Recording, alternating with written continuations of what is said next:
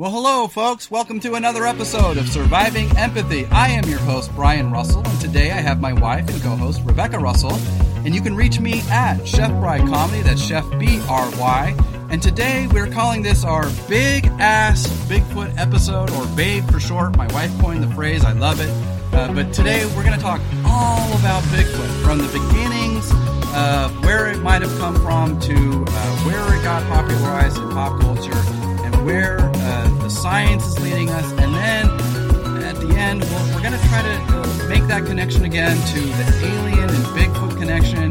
There's a uh, kind of connection there that I want to kind of go into.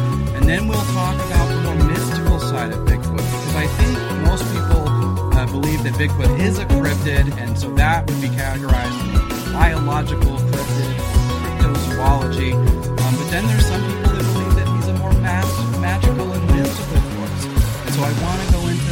bit. So uh, it's going to be a fun episode. We had a great time recording it. Uh, we are going through a heat wave up here in the Pacific Northwest, so please bear with us. We did our best, and I think it turned out pretty darn good, actually. But uh, grab yourself a drink, grab yourself a snack, and uh, get your friend over, and uh, you know, share this with people that, that you know love cryptids and the paranormal. I'm looking to grow my audience. I'm looking to grow my empath tribe.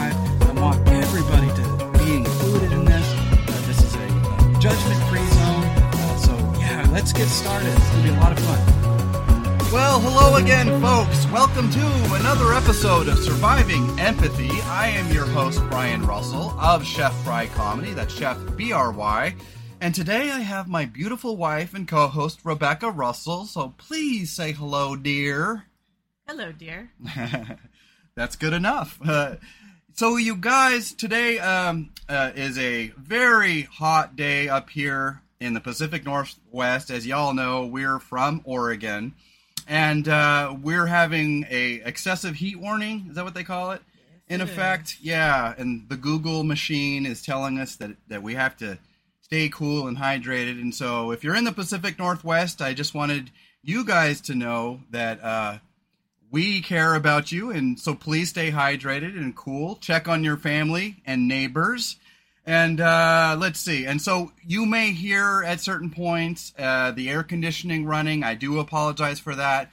Um, but we have to maintain uh, a certain comfort in here because uh, without it, we're just going to melt like the white, pale people that we are. We might even die. we, we could die. We could. okay, so today uh, I'm calling this episode. We want this to be a fun episode. You know, occasionally I can be pretty deep and dark and uh, serious, and uh, but you know that's not to you know that's intentional. You know, I I want you guys to know that this is a place. Um, it's a, it's a judgment free zone. It's inclusive. But yeah, occasionally I get a little snarky from time to time, and that's not uh, you know to pick on any uh, specific people. Uh, but I will call out bullshit when bullshit is is necessary needs necessary to be called out. You know. Yep. Um, and so so if if you've ever been offended by anything I said, um, do realize that um, we care about all people of every race, of every gender, of every uh, sexuality. Uh, we are not uh, trying to pile on to the problems of this world. We want to solve problems and we want to be there for people, even if we disagree with uh, you on politics or something of that nature. Just know that we're not picking on conservatism, we're picking on certain unsustainable behaviors, whether that be, you know, uh, behaviors that that are cruel and and and not necessary or just simply be you know mentalities that are against science or rationale or or decency or normalcy things like that. So we're not trying to pick on you as conservatives. Just know that uh, coming in that we're here for all people that's what we're all about right Absolutely. and so, uh, real quick, uh, before we get started, I just kind of want to let you guys know that um, we will be uh, wrapping up season one of Surviving Empathy. Uh, the next week, we're going to do two episodes this week and then two episodes next week, and that will be a total of 25 episodes.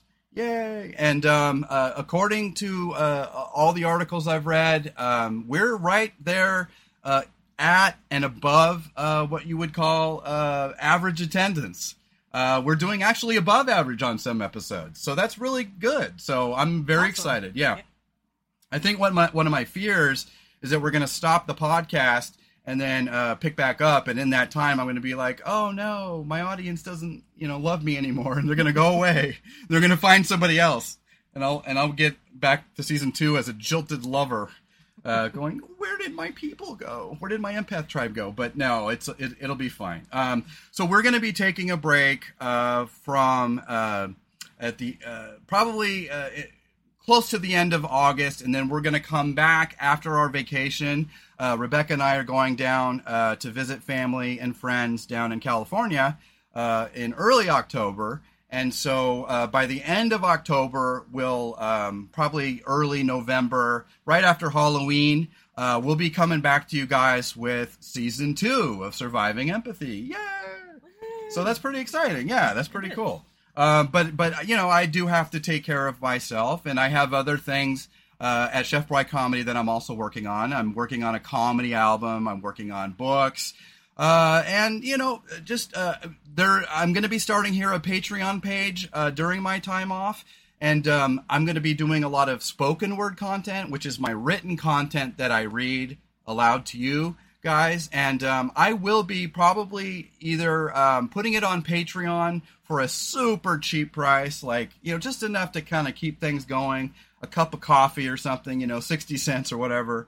Um, or after a while, um, those will go to the podcast and you'll see them right here on, you know, all, all the networks. Rudy Giuliani. Ugh, gosh. Anywho, uh, so uh, so yes, uh, today's episode it is hot, so please bear with us. We're trying to keep our sanity. We're trying to keep our cool, literally. Um, but yeah, this is uh, what I'm calling a big ass Bigfoot episode, or as Rebecca uh, uh, coined it, Babe.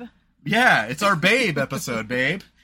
so big ass Bigfoot episode. Yeah, I like Yep. that. I like that. But anyway, I'm smart. yeah, you are smart. Um, so um, we have done a little bit of research. You know, it was hotter than Hades yesterday, and so we decided to just kind of make all day yesterday kind of just one big Bigfoot a thon. We watched various TV shows and various you know uh, documentaries. One of the documentaries we watched was called uh, "The Bigfoot Alien Connection Revealed." and uh, it was really good. And of course, uh, the, at the end, uh, so what they're trying to make a connection to Bigfoot and um, and UFOs. And while and so the way it worked is that they had a lot of. It looked like they were just kind of borrowing footage from a lot of different places. Um, so you'll anybody who's into the UFOs will recognize some folks. There's a a professor that I can't remember his name, but that that bearded guy, rest in peace. I know he passed away. Um, and then Nick Pope, everybody knows Nick Pope. You know, he's the um, he was a former uh, British. Uh, what was his position? Uh, something. Something British Ministry. Minis- of Ministry of Defense? Think- Yeah, Yes. yeah. He was Yes. the he was the Ministry of Defense uh, leader back in the '90s, and now everybody knows him kind of as a um, alien uh, and UFO enthusiast. So anyway, so the way this documentary went um, is that they're trying to make a connection from uh, just regular, you know, because there's two schools of thought about Bigfoot. There's the it's just a biological animal uh, point of view, which uh, you know is basically in the cryptozoology uh, category, and then some put him in the more um, paranormal or mystical or magical uh, point of view. And so what this was doing is that it kind of uh, the documentary kind of started talking about Bigfoot, and then it went over to UFO phenomenon, and then after a while, it sort of ended in the third act with these people that, of course, live in Eugene, Oregon, because we are basically the capital of weird here. Uh, that's only 40 minutes south of us. Um, but these guys um, have a phenomenon, uh, and I won't spoil it all at the right at this moment. But um, basically, what the UFO uh, documentary was trying to say is that there is a, a, a correlation or connection between uh, all paranormal events, and that's really fascinating because you know when we talk about the uh, uh, the secret of Skinwalker Ranch, uh, we get excuse me, guys, uh, we get a lot of um, you know a multitude of, of phenomenon. You know, from aliens to uh, ghosts to portals to energy uh, to magnetism uh, anomalies. Everything. Yeah, so, so- much different stuff. So that was what was really neat about that. Um, and but the thing of this uh, particular uh, documentary is that it it didn't really. Um, well, it- the title said they would reveal things. They didn't reveal. Things, they but it was interesting. they made a connection briefly Yeah. at the end. Yes. um, but we'll go into that later. I don't want to start on this right now because I actually want to start at the beginning, which is, um, you know, how uh, the Bigfoot uh, phenomenon started and perhaps when it started, uh, and then of course some of the you know notable times uh, that in history that sort of made this whole thing come to be. You know. Um, so we were watching yesterday. What got us into this is we were watching uh, director's commentary of Les Stroud's uh, Survivor Man Bigfoot. That was the season six, uh, where he uh, you know talk went on these adventures of with various figures. Uh, whether they be some are more controversial than others, like Todd Standing, some people call fraud Standing. Um, I, I don't believe that he's a fraudster. I think he's just overly excited. very and- excited. And sometimes Yes. his excitability makes him tend to be, uh, you know, anything and everything. Oh, that was Bigfoot. You know, Yeah. he's just overly excited. But I don't think he's a fraud. I just think he's just sometimes because he's so biased, he doesn't always know how to maintain Mm-hmm. neutrality. Um, but getting started to the beginning of the of the whole phenomenon, most of us know that the very beginning. This wasn't the beginning of when the phenomenon occurred, um, but when the pop culture uh, be, started uh, becoming most apparent was back in 1967. Of course, the Patterson Gimlin film. I said Gimli, I think last time, Lord but of the Rings. yeah, exactly. Messes with your brain, uh, pop culture. But but yeah, the Patterson Gimli Gimlin film is a 13 second film of what people consider to be like the most compelling video evidence of Bigfoot ever captured. Um, and then we ended up watching two documentaries about that that was trying to prove or disprove that. And basically, their findings uh, is that they they had large men try to uh, you know uh, do the walk of the Bigfoot, and they couldn't get very large men to reproduce the walk, which uh, suggests that their gait is specific uh, to their size and shape, and so that's cool. So that means that nothing compelling got disproved. Um, in fact, if anything, everything about the Patterson Gimlin film was uh, either uh, you know pr- proven uh, to either they couldn't pr- prove without a shadow of a doubt that it was real, but they couldn't disprove it either, and so it really still to this day holds up as some fairly good evidence. Um, you know, but um, I want to bring Rebecca in here. Um, uh, you know, what do you think uh, about this whole phenomenon, and you know, just kind of talk about it, uh, what your feelings are about it, and what you want, and et cetera, Well, et cetera. It's absolutely fascinating. So I like to watch anything and everything that we can get our hands on because I Mm-hmm. just like seeing all the different points of view and Mm-hmm. all that. Um, I can't say a hundred percent. I think he exists because I've never seen anything. Yeah. But I, my belief is pretty high. I think Yeah. it's I think it's definitely possible that Well, he exists, and yeah. I think there's a lot of good. I don't know if you want to say actual evidence, but a lot of good anecdotal things and casts of footprints and things like that. Yeah, yeah. Well, and that and that uh, kind of goes into you know the first came the Gimlin film, and then after that, um, that was that happened at Bluff Creek, California, which is Northern California, which is near Willow Creek, which is a small town that gets much of its um, uh, actual tourism and money uh, from the Bigfoot phenomenon. There's tons of Bigfoot statues and murals and paintings and bookstores, and even if they're not believers in it, um, the town pretty much uh, would go bankrupt if it wasn't for the phenomenon. And so that kind of goes into uh, what I wanted to come uh, talk about next, which is, um, you know, there's a lot of uh, people nowadays uh, who are uh, jumping on the bandwagon, if you will, of the Bigfoot phenomenon in order to make a buck. I mean, you could even uh, say that maybe even we are to an extent because we're talking about it. But uh, you know, not that my podcast makes money, but you know, Someday. subject for another time. Uh, but uh, but the thing of it is, is that what um, what I'm next talking about here is um, that there's a lot of people now because of the financial gain, uh, wealth agenda a- aspect to it, um, can create a lot of uh, false evidence, false claims, and a lot of um, people, actual hoaxers out there who are trying to hoax, and and so.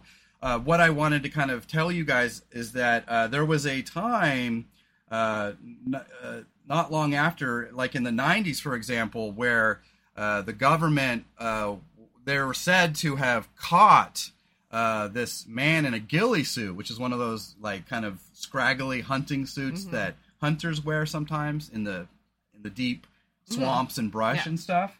Um, but uh, these uh, this man got ran over by this woman in this one documentary, uh, and then it it comes to light that um, he was a hoaxer. He was trying to hoax, and so there's a lot of people out there who may be hoaxing um, because they want to go viral. A lot of YouTube uh, people now may end up saying or doing things that are dishonest in order to try to capture views because uh, the more views they get, of course, the more money they make. And so that is one uh, unfortunate aspect of this whole phenomenon is that um, you don't you never know when you're when someone might be trying to pull the wool over your eyes. And so uh, a case really can be made uh, fairly equally on both sides for and against the belief of Bigfoot because uh, on the one hand we don't have a ton of evidence. Um, we have uh, compelling uh, uh, evidence, but it's not substantial. It's not substantive. It's not. It's not the grand slam that we all require. You know, it's not the the body or you know something that we can just say without a shadow of a doubt. And so, so the, that's what is so uh, interesting about this is that it has become sort of this legend, and um, it's it's a very polarizing uh, thing because uh, a lot of people who believe uh, get really mad at those who don't, and those who don't believe think those who do believe are completely wacko, and you know, and so it has become this really divisive thing. And uh, we've watched several documentaries, and it, um, there there was even one that was talking about um, the government possibly hoaxing uh, because they were afraid. Uh, because what happened was is uh, I think in the '90s uh, the spotted owl uh, became a uh, protected species. It was going extinct. And so what but what happened as a result of that is that the logging industries and fish and game industries really took a financial hit of that. And so what what this documentary was saying is that there is um, so, little hints of proof that the government actually has been trying to hoax in order to make the whole thing seem so ridiculous that people sort of drop the subject. Yeah, because if it's proven real and it's labeled as an endangered species, then all of this forest habitat Gets- would be off limits. would be protected. to logging and Right. hunting and all this kind of stuff. And that's so ex- it's, it's a financial Yes. problem for them. Right, exactly. And so you do find um, you'll find little bits and pieces of information out there uh, that talk about uh, possibly the fish and game, fish and, and the uh, wildlife services, and parks and rec, and all these various uh, services actually uh, putting on hoaxes uh, in order to make Bigfoot seem less real and less likely, so that it doesn't become a protected species, and therefore logging and fishing game and all these in- multi-million dollar industries don't take a hit because once it's protected, yeah, it would protect the wildlife in the woods of that area. And so, um, while I'm not saying uh, that any specific government agency did that, um, there is there was suggestions that um, these there is a, a, financial reason why our government would actively try to seek to uh, make the whole thing seem ridiculous. Yeah, because like you said, with the spotted owl, when that did actually get labeled as an endangered species, these communities took huge financial hits, Mhm. and they're areas near us, like on the coast, Mhm. that were that heavily rely on logging, and they Yeah. they lost tons of money, and little little camped villages went under, and Yeah. so it's it yeah, it's a big industry, and it's a Right. huge voice. right in and this area. Yeah, right. And when you think about all the industries that rely heavily on Bigfoot now, towns for tourism and uh, podcasts and YouTube channels and television shows on Animal Planet and Sci-Fi and Travel Channel, you think about it, it is a multi-million dollar industry, and we fail sometimes to see that. Um, and some people might get a little cynical because of that. And and that's where i try to maintain sort of my innocence about all this because i don't have any financial gain to, to gain from this other than No. just talking to you guys. But you know i talk about other things. I mean i, I don't i don't rely solely on bigfoot to make money and so i have no Yeah. interest i just want to know what's true and what's real Yeah. you know and that's what this whole podcast is about is about you know just uh, talking about life talking about mental health talking about empaths in a way that is um, not fantastical and not overly uh, you know mystical and magical and while i respect the views of mysticism and magical uh, i try to take a you know a somewhat skeptical and balanced approach so at the end of the day whether we're talking about politics or bigfoot or aliens or whatever um, the, the takeaway is is uh, you know have an open mind but don't let your brain fall out you know and that's that's what it, what, what this is all about you know For sure. um, but yeah, so so getting uh, back uh, to it. Um, so so this this one, uh, uh, uh, the Bigfoot alien connection revealed. It was a really interesting documentary. Uh, so so basically, they start off again talking about aliens and UFOs. And talking to a few uh, people that definitely would qualify as crackpots, but they were super awesome. I love that one lady Yeah.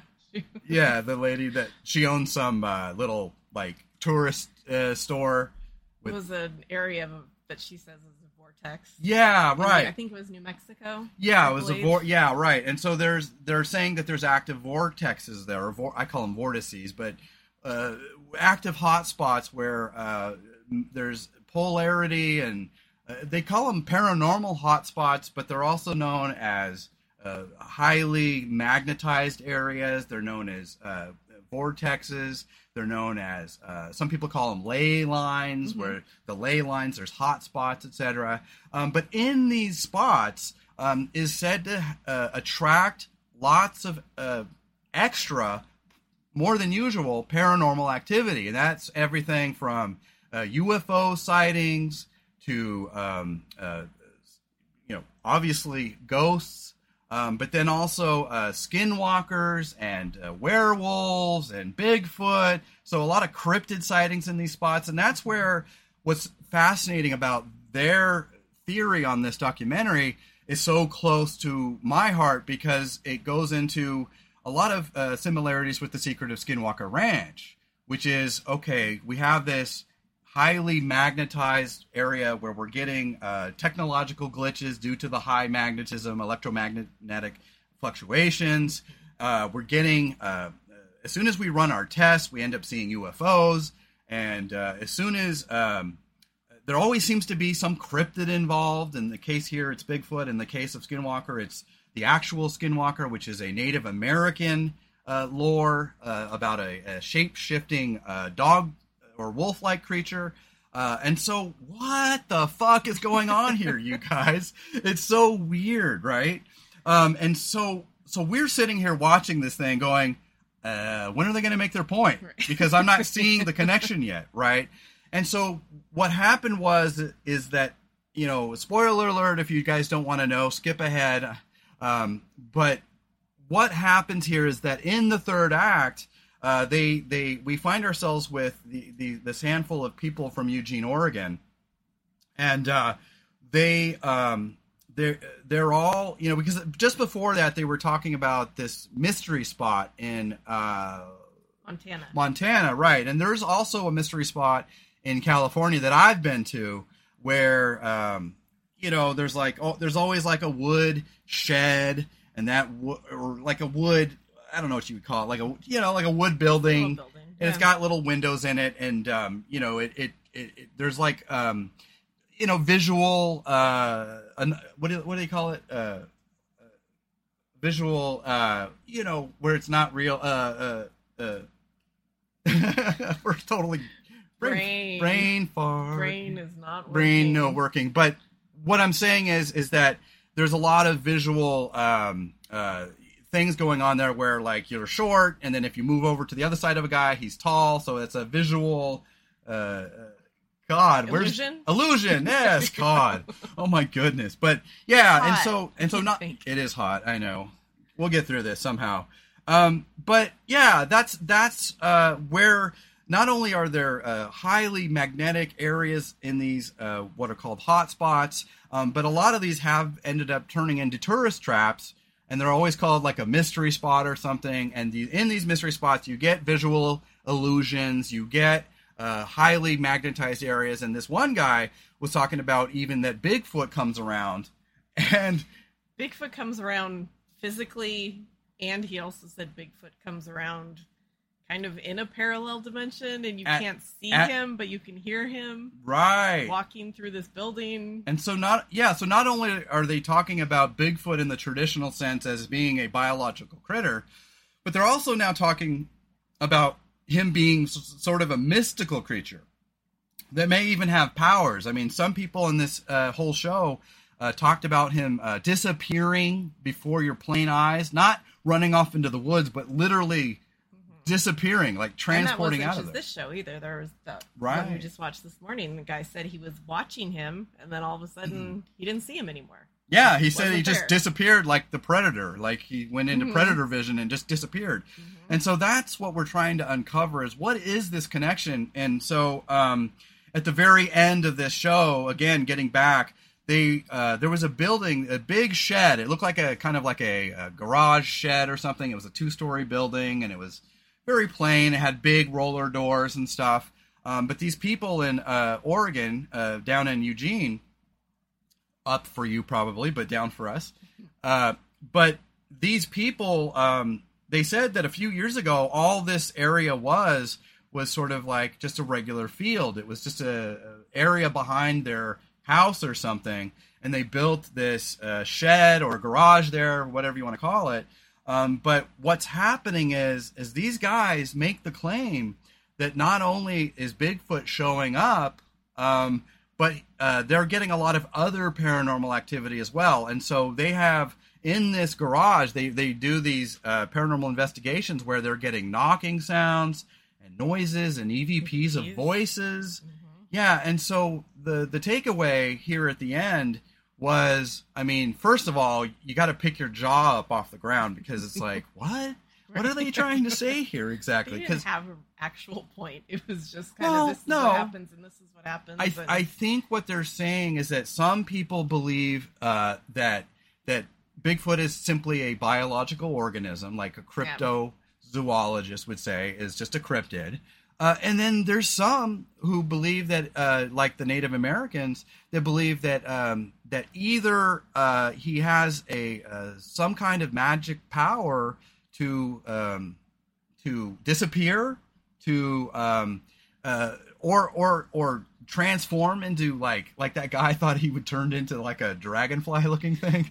yeah, I all of a sudden when he was talking, there was it looked to me like a bug Yeah. flew Looked across like- the yeah, it looked like a cricket to the- me right in front of the something, yeah. camera. Or dragonfly. But then they were like, "Oh, look, it's glowing. I think it's the Bigfoot, and he's manifesting as this glowing bug." And yeah, and that was a little jump in the shark. But well, yeah, and that's the thing about this. It was really, really like going down the rabbit hole.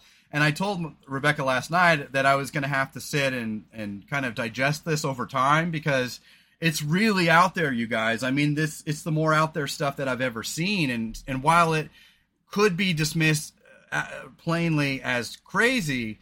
Um, I do think that they had a point in certain aspects, and so I will go into what I think is real and what I don't. So, what I do think is real is that yes, I do believe that cryptids uh, are highly sensitive beings that are attracted to vortexes or vortices or po- or portals. And so, anywhere these ley lines or portals exist, uh, they have a tendency to attract uh, the supernatural or the paranormal. And that can include ghosts, that can include aliens and UFOs, that can include any shape shifting uh, critter. Uh, so, so in th- that sense, I can say, okay, well, maybe Bigfoot is simply attracted to this area because he's highly attuned to nature and therefore he's attracted to a, a vortex, right? Yeah. And these vortexes seem to be um, gateways either to another time, place and time and space, like alien travelers, or it's a, a pathway to, like I said in a previous episode, the astral plane or the ether, the ether or the astral plane. So it's a portal to that, or it's a uh, simply a portal to another uh, dimension, which we could say is an alternate universe, perhaps. So, you know, when you think about all this, your brain explodes, and then you have to pick up all the pieces of your I'm brain. picking mine up off the floor. Yeah, and you got to kind of shove it all back in there and wrap it up, and then kind of go, what? What are we looking at here? Um, and so that's why this is so hard to talk about. Um, we talked about this uh, premise on a previous episode, and we didn't really say that much about it because honestly, there's not much to say. All we do know is that there seems to be a connection to UFO sightings and Bigfoot sightings, and so does that mean that uh, Bigfoot is a alien? I don't think so personally. Well, Yeah. because why would it? Why would he smell like crap and yet be also own a very highly advanced ship? Like you would think he would have soap. I mean, he has, you know, he has advanced, you know, technology. You would think he probably has a little bit of lava soap in the back there yeah, too. You know, exactly. And some people are saying that maybe he's kind of a Hmm. scout for these other beings, but right? Yeah, and that's it's a little. it's all a little out there and so a lot of this felt to me and i mean no disrespect because i love uh, at the end of this uh, documentary there was two people who had passed away that were in this. One was a uh, professor and the other was a paranormal investigator. Uh, and i can't remember their names right now and i wish i could. Um, but rest in peace darling. We loved you. She uh, actually uh, was a contributor for the show we watched uh, paranormal caught on camera. And uh, while I love her, um, some of this just comes across like what I would call new age paranormal uh, phenomenon. It's kind of taking uh, the paranormal to this new place, and there isn't a lot of proof of it all, but but it but it does kind of, you know, I can believe that that there are paranormal hotspots in the world. Um, but I have a hard time believing that a big beast like creature who smells funky would also be um, either magical uh, or the, has the ability to disappear or has the ability to read your mind or has the ability to turn off cameras or has the ability to um, I don't know just uh, you, you know have advanced spaceships and things like that. That for me is a bridge too far. But what I will say is that I do believe that these paranormal hotspots do exist. So please talk Yeah. on that a little bit. Well, one thing that did make me think about that was when we were watching the Les Stroud commentary for the Bigfoot show, and he was in an area where he was hearing things happening behind him in the woods. He was seeing things out of the corner of his eye. But then at the same time, he looked up over a ridge and there were weird lights in the sky. Yeah. So he, um, so Les Stroud, he talks about it on this episode, um, but then he also talked about it further in the uh, director's commentary, where this particular instance, he's out there with a couple of guys, and one of them was Native American, and he, you know, his name was Anchor, and he, he's he takes the more mystical approach uh, to Bigfoot because they they really see uh, Bigfoot as a um, a mystical creature, and while I respect that, I really do. Um, I just have a hard time believing that this big, hairy creature is also highly sophisticated. I mean, I- is he very advanced for a animal? Yes, but he's not advanced enough to build trucks, and you know, so he's not obviously not Yeah. more advanced than human. I take but he might be more advanced than a bear, perhaps. Yeah, and I take it as more not necessarily highly advanced, but highly attuned to nature and things going on around him. Sure. So that would be why he'd be more attracted to areas like this. Right. Or there might be some type of mind connection just when you're open to things like that. Yeah. You can kind of right and experience them. yeah i mean when you th- um i don't want to lose sight of what i was about to say because i have two two points here and i don't want to lose the other one so we'll we'll get back to les stroud's episode but yes um there are people who believe that we can be psychically linked with uaps or ufos and so there are people in this world who have had multiple multiple encounters while some have had none and um, oh, I'm getting a phone call here, you guys. Sorry. Um, but uh, best episode ever. Woo! okay, so so yeah, um, yeah. Don't don't look at my phone, hun. That's okay. my wife's like, your phone's ringing. so my doctor, I'll call her back.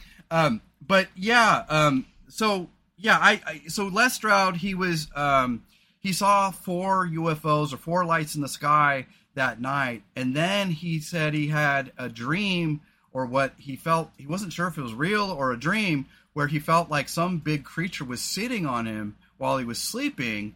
And then uh, later on uh, they did have uh, apples up on a tree stump that were like 12 or 14 feet high that were taken in the morning that were missing and gone. And the camera didn't show it. And the camera didn't The show it except for that, camera, that one, one little, little thing in the corner. piece. Yeah, it looked Mhm. like a piece of a head or something of of whatever. Maybe a Sasquatch, maybe not. But but so so the through line of what Les Stroud was talking about is that, and he he kind of uh, did this in a way where he stuck it to Joe Rogan because Joe Rogan came out and sort of actively uh, made fun of Les Stroud after the fact of getting into this Bigfoot phenomenon. And so um, on the commentary, he was like, Joe Rogan tried to prove that Bigfoots aren't real because he showed video of bears running like 30 feet. Well, clearly they waddle. And so what he was saying is you can easily see that that's not a Bigfoot because they don't have big shoulders and they don't have great big legs. You know, they don't have great big um, butts. You know, you're, you know, they have big gluteus maximuses as well as big Just legs. different musculature. Right, right. And so shapes. so so the through line of what Les Stroud was saying is that Joe Rogan doesn't like to he likes you know the grand slam evidence. You know, he doesn't you know it ha- the mystical and the through lines of the subtle uh, are kind of they escape Joe Rogan. They escape a lot of regular people who the I call the uninitiated, people who aren't into this. They don't understand some of the more um, nuanced and and subtle uh, aspects to this. And so that evening with Les Stroud, first he sees uh, the the UFOs, and then he has the weird dream where he thinks this this Bigfoot is sitting on him, and then uh, he wakes up to see that the apples were taken, but they the camera uh, never caught anything. Uh, but the apple at one point was gone. It just disappeared. One minute you see it, and the next you don't. Uh, and it didn't look like it had fallen, so we're not sure what happened there. Um, but but what he's saying. Oh, and then there's uh, at the end of that episode, um, they it was raining a lot, and they were scared. They were getting nervous, like, oh, we got to get a fire because they knew it, the sun was going down. They weren't going to be able to get home. So they knew they were going to have to stay the night, and they could not get a fire started. And so what happened was, is they were hearing knocking sounds this whole time during the rain, and it he believed it was the Bigfoot because it sounded very, uh, you know, uh, ma- you know, just very Just the tree knocks. yeah, it didn't sound random. It sounded yeah. more organized than that. And so, so then when they were about to run out of matches, um, they heard this tree fall, and then they went over to it because uh, it was, I guess, it was very loud, and this was off camera. We don't get to see it as the audience. But then um, the tree broke, and there was tons of dry wood in it. And so then they got their fire started. And as soon as they got their fire started, the tree knocking stopped. And so the through line that Les Stroud was making is that this, you know, the, the Native American that was with him believed that, oh, definitely that Sasquatch had some, you know, like protector or watchful observer uh, kind of a role in this, where he was because that's what I've heard is that Bigfoot can be very curious, that he um, has very sharp instincts, and that uh, sometimes because they see us and we don't see them, they can play jokes and games with us, or they can be helpful to us. Um, but in this particular instance, they're not sure what happened, but they there's this possibility that maybe the the Bigfoot, you know, kind of played a role in helping them to acquire dry wood, even though um, there was no direct evidence. There was a lot of anecdotal evidence, um, and so that's the thing about this, you guys, is that it really just comes down on where you come down on uh, matter of fact science and uh, subjective reality. Because um, I myself, you know, I'm kind of a you know mostly uh, skeptical, mostly uh, grounded in reality and grounded in science and reason. Um, but then I also respect Native American culture and I respect mysticism and spirituality. And while I'm not a religious person, I do have a spiritual side because I understand the dynamics of energy. And energy is an intention. And therefore, if your energy is right and Bigfoot feels your energy, he might be attracted to your energy and vice versa. And that's what I was saying about the UFOs is that there are people in this world who seem to attract UFOs psychically, uh, and they can have several, several uh, appearances in their life where some will never in their yeah. entire life. Mm-hmm. And so, so that's the whole weird thing about this whole phenomenon is that um, it just depends on where you come down on uh, the the Bigfoot or or the paranormal in general. Is are you a, a hard science kind of person, hard fact, or are you a little more uh, magical, mystical, and nuanced? And so, you know, uh, Les Stroud was trying to say that you know while he's usually a pragmatist and a skeptic, um, there are sometimes things that happen in ways that are just a little too weird to be coincidence. And so all he's trying to say is, is I don't know for sure, but there was definitely something with us that day that was either yeah. helping us or guiding us or something and of that nature. Part of it too was that they were all saying they were hearing all these knocking sounds mm and they were really loud, and none of them were heard on camera. Speakers mm didn't pick up pick these up. noises, but they were all hearing them happen at the time. Yeah, and that kind of goes into the end of that other documentary where they they ran a paranormal investigation in that two story shed and they were getting knocking sounds. Um, it sounded like it was weird. It sounded like it was almost as though they were somewhere else, like they were hearing something from something else, because there was nothing in this building, um, and they don't believe it to be haunted per se. Um, but they were getting EVPs. They were getting lots of knocking and rattling sounds, as if it's almost like there was a loudspeaker to another dimension, and you mm-hmm. were hearing stuff coming from somewhere else. And so that's yeah. what's so fascinating about was, this. Some of it almost sounded like things were falling onto the roof. Yeah. But if you look at the building, there's no trees above it. It's completely standing in the middle of nothing. So yeah. there's nothing that could be falling from above onto it. There's no. nothing that would be being thrown yeah. into it or right. by and, wind or anything. Yeah. And so while I do tend to believe that there definitely are what I would call portals or, uh, you know, uh, psychic hotspots or paranormal hotspots or whatever you want to call it, I definitely believe those exist. And but I don't quite understand to what extent. And so there are some that believe that Bigfoot and aliens have some psychic connection, or perhaps they are linked, or perhaps uh, there are simply uh, doorways or portals to uh, another astral world or dimension where all of the paranormal sort of coexists in one weird hodgepodge. And that's where I'm just like, what? like my brain exploded, and I'm like, I don't know about all this, but mm-hmm. you know, and that's the thing. And so, yeah, the the the the, the hard science skeptic in me wants to believe uh, that that this creature, if it exists, uh, is probably just a cryptozoological cryptid uh, that has escaped our detection for hundreds of thousands of years. Um, and then there's the yeah the other people who believe that it's something a little bit more than that. That he you know Native American cultures believe uh, it to be uh, you know like a, a mystical, helpful healer uh, or or guide, if you will. And so mm-hmm. wherever you come down on the mystical and the magical, um, that's your prerogative. See, that's the thing. I can't I can't tell you, oh yes, absolutely, this is bad shit. And I also can't say that this is absolutely real. There's there's just some things in life that just have a lot of gray areas and you kind of just have to accept that some things are compelling and some things sound absurd but who knows man? Who knows you know? I don't. That's the fun of it. It yeah. just gives you things to think about. And that was the interesting part about that mm-hmm. documentary is it just added a whole nother element to think about yeah. to try to fit into what yeah. I've heard before. Right, right. Because that's the problem with this documentary is that we were going to kind of go down the cryptozoological uh, rabbit hole with it, and then when we started hearing that that more uh, you know mystical uh, you know interpretation, uh, I had to mention it because we had mentioned it on a previous podcast, and so now that we know a little bit more, I can kind of say, oh, okay.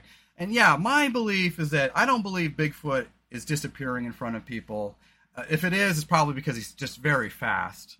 Um, and and so I want to kind of uh, you know finish what we were saying about this. You know, so my belief is yet that I I believe it's he's a it's a real creature, um, if real at all. I'm not saying I believe. I'm saying that I want to believe, and that um, that I tend to lean to believe, but I don't know for sure. I, I just I just know I don't think that that he has some interdimensional traveling powers. I don't necessarily believe that he can shapeshift into you know dragonflies. I don't necessarily you know believe, but you know another thing they were saying about these these portals is that cameras and certain uh, under certain light conditions they're picking up hundreds, if not thousands, of uh, orbs too, mm-hmm. and so. What is that? You know, is that simply our camera detecting um, natural magnetism? or mm-hmm. are these light anomalies are these souls uh, what is it and so yeah i mean that's that's what's so fascinating about this but yeah at the end of the day it uh, it brought up more uh, questions than answers for me and but i wanted yeah. to bring it up because yeah i'm very i'm very fascinated about it and i i really do respect native american lore and culture um, and that's uh, the thing about this is that uh, the Native Americans um, they believe in Bigfoot the same way they believe in the bald eagle or the, they believe in bears. Um, they're put in the same category, and and so yeah, it's like they kind of treat Bigfoot like he's a real creature, just as other real creatures, and and he's the only one uh, uh beside uh, the Thunderbird. There's only and phoenixes. Um, but when you look into Native American lore, there's only a handful of what you would call cryptids in uh, mostly a heavy list of real creatures. And so, what do you think about that?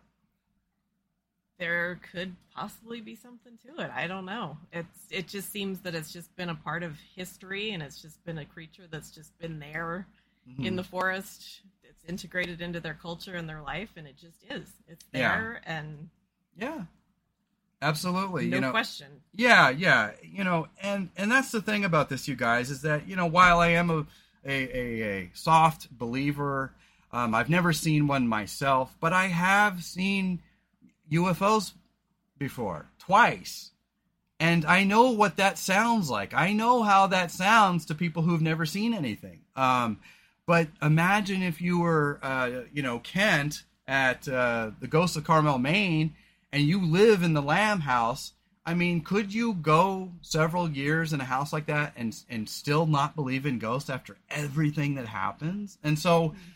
A part of me is like, yeah, this is a little bit too much for me, drinking the Kool-Aid, you know. But then there's another part that um, you know, like Secret of Skinwalker Ranch and these these portals. There seems to be some correlation to these um, specific spots and a, a, just a huge surge of paranormal activity that ranges from biological cryptids to uh, interdimensional mm-hmm. travel to ghosts to uh, EVPs to uh, orbs. It, it's just fucking weird, it's man. Fascinating. It's fascinating. it yeah. And so I'm not sure what I believe, to be honest. I, I, have to chew on it a little bit more. I'd love to be able to go to some of these places. Yeah. Oh, yeah. Things. Well, you know what I might do is um, since we're only about 40 minutes away, um, I'm going to try to contact this guy and say, hey, I have a paranormal podcast.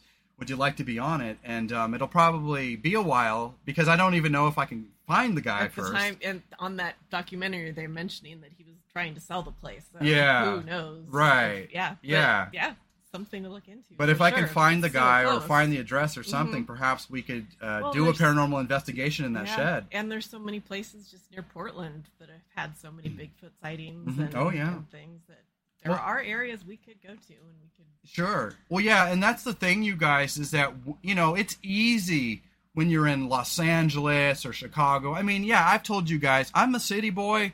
Uh, partially, but I'm also a country boy at heart too because I've lived in both equally. Mm-hmm. I've I, I, grew up in a small town. I've done a lot of fishing and hiking, and uh, uh, been out in, in, the in the middle of nowhere. But I've also gone to cul- culinary school in L.A. and I've visited New York, and so I've seen both ends of that spectrum, and I can see how somebody from Los Angeles is like, bullshit, come on, get real. But like Les Stroud said, look, if you look at some of these areas, we are talking um, hundreds of thousands, if not millions, of square miles of forests, Forest. heavily forested areas that we can't even get to. Like fi- fire trails stop at a certain point. We're talking way, way further than that. And so when you start to think about these creatures, yes, there is an equal case to be made that it's not real and an equal case to be made that it is real. But you have to think it's kind of like Drake's equation of Bigfoot. Think about how much forested land is on this planet and how we always seem to see uh, Bigfoot in the same areas where there's heavy rainfall. So there's a correlation there that scientists are finding that there's a correlation between heavy rainfall and large forested areas, and there Yeah. being an uprising of uh, of uh, Bigfoot uh, reports and sightings. And Les Stroud had a good point. Like, you can see how things could be faked in areas where there's heavy sightings where there people can get to. That's easy to get to. Yeah. He said, "How do you Like Topanga Canyon, exactly?" in Los Angeles. but how do you explain he gets helicoptered into an area that's so deep in the forest that nobody's ever there and finding a, a footprint there? yeah. Why would someone pick that area to helicopter in, go make a fake footprint? In the ch- chance that somebody might find it, it just doesn't make sense. Right, right. And so that's what makes this whole thing so difficult, you guys, is that um, the belief, whether you're for or against the belief of Bigfoot or not, um, you have to understand that some places where these quote unquote hoaxes are going on are in areas that are so densely rich and densely packed full of uh, bush and trees. Uh, that who would who would do that? Why would you put a Yeah. footprint there when no, No one would ever see it. it? Right, right. So, yeah. Yeah. I don't know, man. Don't know. Blows my brain off. Fascinating. Ex- my brain explodes Yeah. every time. Um, anyway, uh, sing him a song, baby. I want to look at my list here. I don't sing. You You don't don't, want to hear me sing. You know Uh, this. So, so tree knocking. I'll just kind of read my list out loud here. Um, uh, Red Gross. What was his name? Grossinger. Grossinger. So Red Grossinger is a um, a guy that we fell in love with on one of these um, documentaries. Uh, he he he he's written a book about Bigfoot, and he lives in the Yukon area of Canada.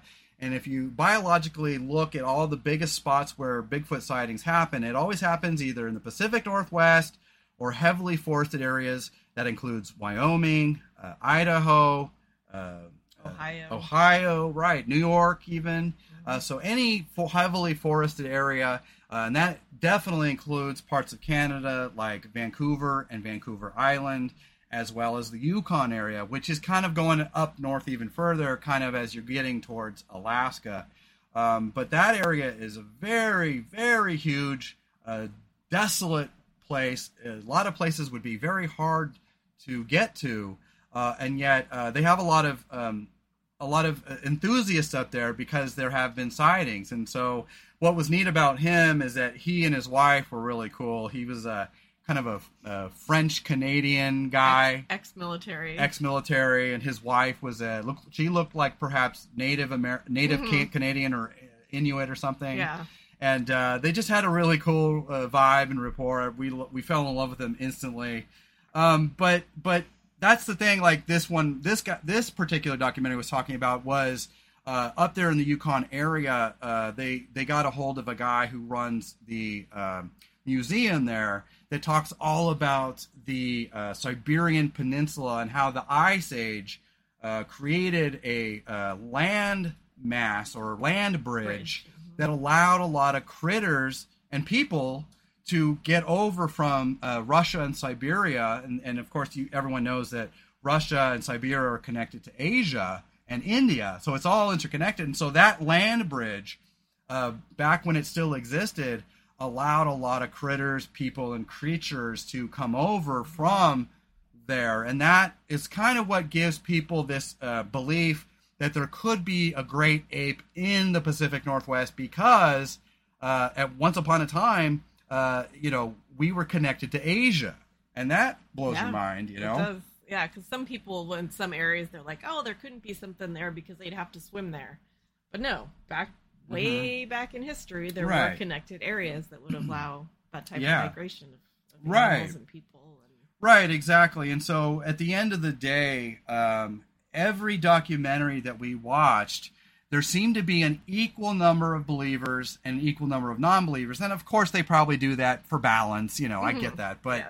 but if I were to think about in real life, if you were to sample everybody on the planet, I would venture to say that you would probably get 40 to 50% belief and 40 to 50 non-belief. And that is pretty amazing. And so uh, I just find it fascinating that um, that that there is this sort of uh, cryptid phenomenon that's so powerful because you know like Les Stroud he made a really good point. A lot of people who believe in Bigfoot they don't realize this is not a single creature you guys. We're talking about Yeah. a species right?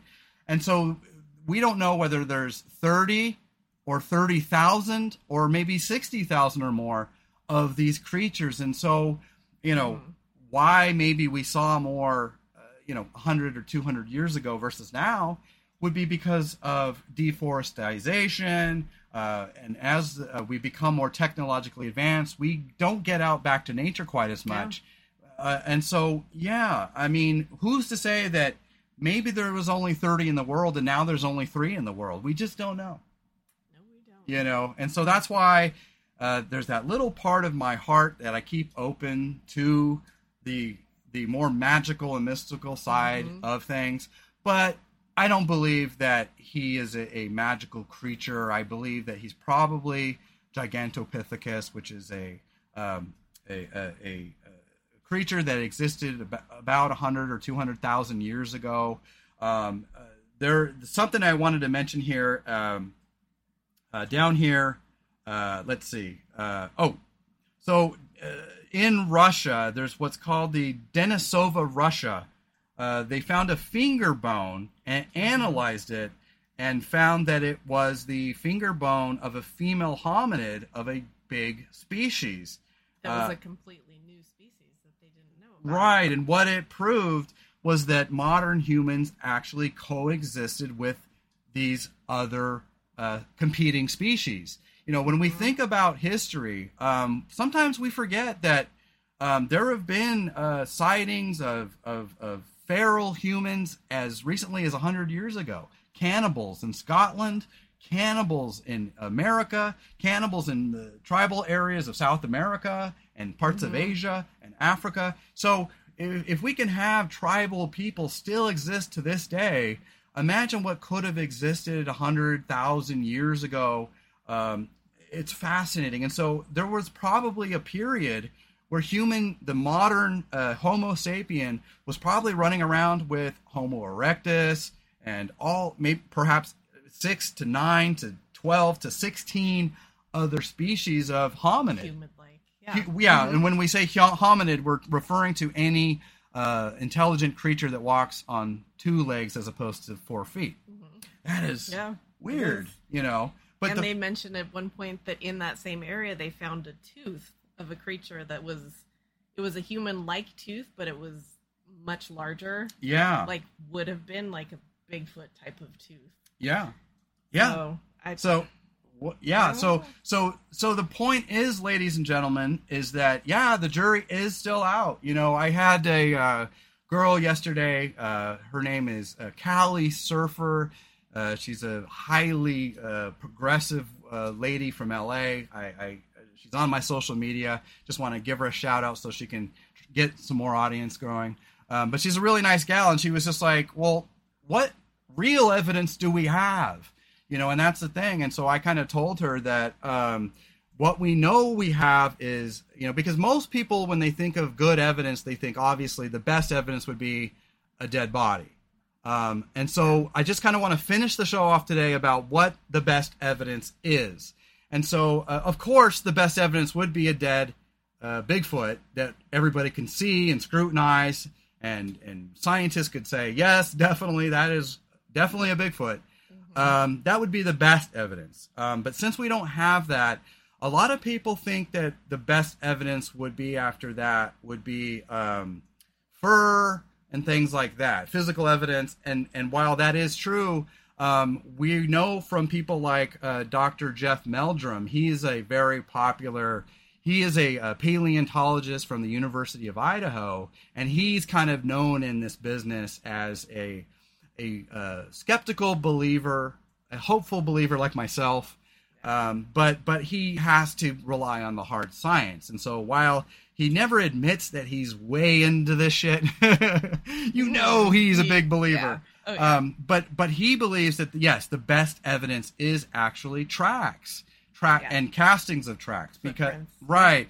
And, and and I think that's hard for us non-scientific people to understand because it's like, well, how could tracks be better than physical evidence? Because you know that stuff could be faked. We've all seen people hoax with giant feet and big cutouts of feet and things. Mm-hmm. How could that be better evidence? And so, do you want to kind of do you know the answer? Do would you I like to talk well, talk on I that? can't remember what that particular part of the Yeah. anatomy of the I'll- foot was, but I'll some give of the I'll give yeah. it to you.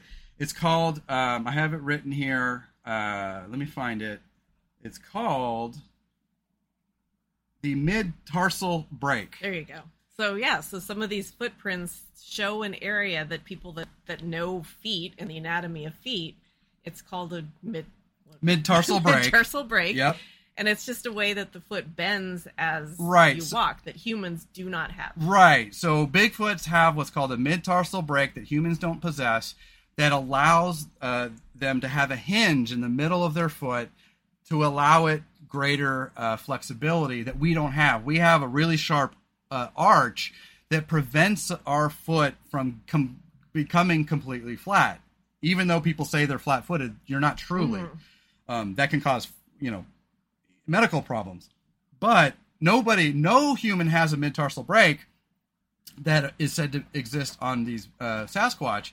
And so the mid-tarsal break is a huge, huge indicator that this is uh, nothing other than a Bigfoot because a bear can't make it, a cougar, an elk, none, no other creature can make Cut out can't make a it. A cat. Right. Uh, Well, unless they had a very, very but you know, yeah, scientific way of doing yeah, it. Right. But if they don't know about that, and a lot of these footprints have dermal ridges, so like Right. like fingerprints, Mhm. but on the balls of the feet, so Right. it shows that characteristic also. Right, and they say uh, the professionals say that while more uh, education and knowledge is coming out, it is getting easier and easier for hoaxers to hoax these things because as they learn, like we do as lay people, they can use that knowledge to create better fake castings, uh, fake hair samples, fake what video, and you know evidence and such. So yes, it is it is getting harder to prove these days, but it is getting harder to hoax too. And because I think it goes both ways. It's getting easier for them to hoax, but unless you have very advanced scientific uh, knowledge, chances are, how are you going to be able to replicate something unless you take a previous foot casting and then turn that into a print and then make a print from that? You could definitely Yeah. do that. But they even have databases now that uh, that say, nope, we found this exact print somewhere Right, else. yeah. Unless That that's the true. exact same Bigfoot, we Yeah. know that can't be the same. So I mean, they're getting pretty uh, technical Yeah. as far as their uh, evidence uh, database is concerned, and I find that fascinating. But but yeah, so so at the end of the day, um, what do you guys believe? I mean, you know, I, I just believe that you know, I know it sounds fantastical, you guys, and, and I don't necessarily believe that uh, Bigfoot is a mystical creature. I do have respect for the Native American lore. Um, I, I I simply believe that it's probably a creature that is, has escaped detection uh, for the better part of two hundred thousand years or more. Um, and and a lot of people say, well, that sounds crazy because why haven't we seen any bones yet? Would you like to talk about why we haven't found bones yet? Well, yeah, but when you think about there's how many bears in the wild compared to how many Bigfoots there might be. How many? How often do you find a bear carcass Yeah, or bear bones or or cougar bones or any or kind of bones. anything like that? It's in the the forested areas. They decompose so fast. There's there's creatures that take the carcass away that scatters it. It, it Yeah. doesn't stay in one spot. And I think that Bigfoot is intelligent enough that if one of them dies, they will do something with the body. They Yeah. don't just leave it laying there. It's Well, and that's why I'm still open to the belief because I don't believe that Bigfoot is smarter than us. Some have claimed that he has mystical powers and can be smarter than us. I simply believe that he's definitely smarter than the other animals. And so he would be smart enough to escape detection. He's he's curious of human, but he's also leery of us. And so they have probably through uh, you know evolution and, and just being uh, careful to uh, to yeah really hide not only their whereabouts but hide any signs of them you know when you think about um, where they live we don't find a lot of evidence of where they live cave dwellings um, perhaps uh, shelters. Um, we don't find a lot of that. And so that uh, you know some people think that hurts us like oh well that kind of is proof that it's not out there. But but but maybe like you said we're talking about rainforest and in rainforest things tend to decompose very quickly because you have a lot of water and a lot of creatures a lot of animals and uh, water helps uh, you know the decomposition of uh, you know the putrefaction of, Yeah. of creatures and so yeah i mean i think the jury's still out you know but i do definitely believe that there's enough people out there where there's definitely a case to be made and i just don't know yeah. I want to believe, and I I like things that keep life interesting, yeah that absolutely aren't mundane and Well- normal. Yeah, and so that's where I kind of like. There's a part of me that is all skeptical and all hard science, um, but then there, I've reserved this little part of my heart and soul that is just to kind of accept that not everything do we know and understand. And so, um, yeah, I, I, I think, um, I think it's real. Um, I think I believe personally that I believe Bigfoot is a uh, creature that probably existed uh, for hundreds of thousands of years, and probably what happened is that he's dying out in numbers, just like a lot of endangered species.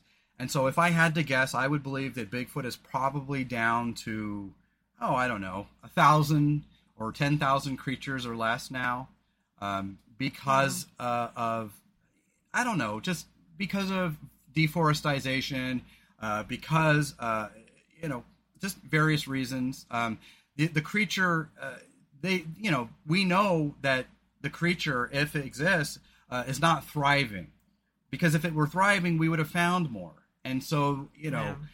you know, there there is a uh, a gentleman on one of these documentaries. He was a scientist, and he uh, said that the reason why he can't believe is because he's found uh, creatures that are much smaller, that are much more rare, where there's only a hundred of the species and only a foot in length, and they can find them on trail cams, and they can find them uh, through various means. And so, if we can find a species much more elusive than Bo- Bigfoot, then why can't we find Bigfoot? And the only answer I have for that is that Bigfoot is a whole hell lot smarter than some exactly. weird That's small I rodent too. or yeah. marsupial, you know. Yeah. So that's my Absolutely. belief, you That's- know. Yeah, I feel the same way. But uh, I don't know, you know, it's Mhm. fascinating. It is fascinating. It's fascinating. Mhm. But anyways, I think that's really all we have left. Is can you think of anything else, baby? No. I think we covered it all. You know. You know, uh, at the bo- at the end of the day, you guys, you know, whether you believe or not, you know, it's not about being mean or cruel or rude. You know, like because a lot of people think, well, you're kind of uh, uh, uh, an atheist slash ag- agnostic. How can you not believe in something as awesomely magical as God? But you can believe in things as weird as Bigfoot and ghosts and all that. And all I can say, you guys, is that I keep my mind open to the possibility of God too. I just don't get into the um, culture of religion. You know, when I think about God, I try to think about God in the same way that I think about um, the cosmos, co- a cosmological thing rather than a biblical thing. And so, if I'm thinking about God, if I'm thinking about uh, Bigfoot, if I'm thinking about ghosts, I really try to break it down into what we're talking about. You know, is it energy? Is it a, is it a consciousness? Is it a concentration of energy? Is it a portal? What is it? But there's something, you know, that's the thing we're trying to understand about the paranormal is that there seems to be in energy that we cannot see or detect or find uh, concentrations of uh, intelligent energy in ghosts, in possible UFOs, in possible cryptids. And so I just want to leave you guys with that uh, weird and thought that that what we're trying to get down to at the end of the day is why is it that something that has died could somehow uh, live again in, in an intelligent haunt? Uh, why is it that um, you know animals and creatures that have long since been forgotten, uh, people are still seeing to this day, and you know, and so that's uh, what I want you guys to try to think about whenever you're thinking about the paranormal. Whenever you're thinking, I know it gets easy to just start going down the rabbit hole, and um, while sometimes we we tease and taunt and make fun of those people, really try to understand their spiritual beliefs, try to understand what they've seen, try to understand what they might be experiencing. Because when I think of like those guys in the shed who are experiencing all these paranormal phenomenon and Bigfoot and all that, um, at first I really thought they were kooks. I, am not going to mm, lie. Yeah. I thought that's kooky. That's a little weird. But uh, the more I thought about it, the more I realized no, no, there is definitely something going on there uh, that they're privy to, and they're just used to it. We're not. And mm. so you know, when you're thinking about all this stuff, you guys try uh, to just have an open mind, uh, but you know, try to be uh, skeptical and scientific, but also try to understand that we humans do not understand the dynamics of energy entirely. We just don't. Yeah. You know how energy uh, concentrates and congregates, how energy dissipates, and whether or not energy uh, can uh, exist outside of the body. it's just we don't know for sure and it's we don't. fucking weird. it is, but it's fun to think about, and Ab- it keeps life interesting. And absolutely, yeah. So fun yeah, stuff. That's about all I got today. I noticed my doctor is calling again. I'm gonna have to call her back. It's 5:30. Uh, but anyways, thank you guys so very much for hanging with us on this hot day. I hope we did a good job. Uh, we're trying our best. It's really super hot and uh, it's just it's you know we're going through a heat spell right here now. But um, I'm gonna have uh, two, one more episode for you this week, and I'm gonna have two for you next week, making a total of 25 episodes for season one. Uh, and like I said, uh, I'm going to have uh, merch and T-shirts for you guys at some point. But I'm waiting for a little bit. I'm waiting for the the natural flow of life. I want to grow a little bit first. Um, ha- but I am going to have merch for you guys, and I'm going to be on Patreon doing some spoken word content. It's my written stuff that I'm going to, you know, voice to you guys. Uh, that's just a bunch of stuff that I've Facebooked and written in my journals over the years. Uh, and then, uh, yeah, I'm going to be working on comedy albums, and I'm going to try to do comedy in comedy clubs once the once the Delta variant finally goes away, if ever. Um, so you know that's the thing, you guys. You know we're living in a very divisive world. We're uh, socio-politically divided. We're divided by religion. We're divided by race and color.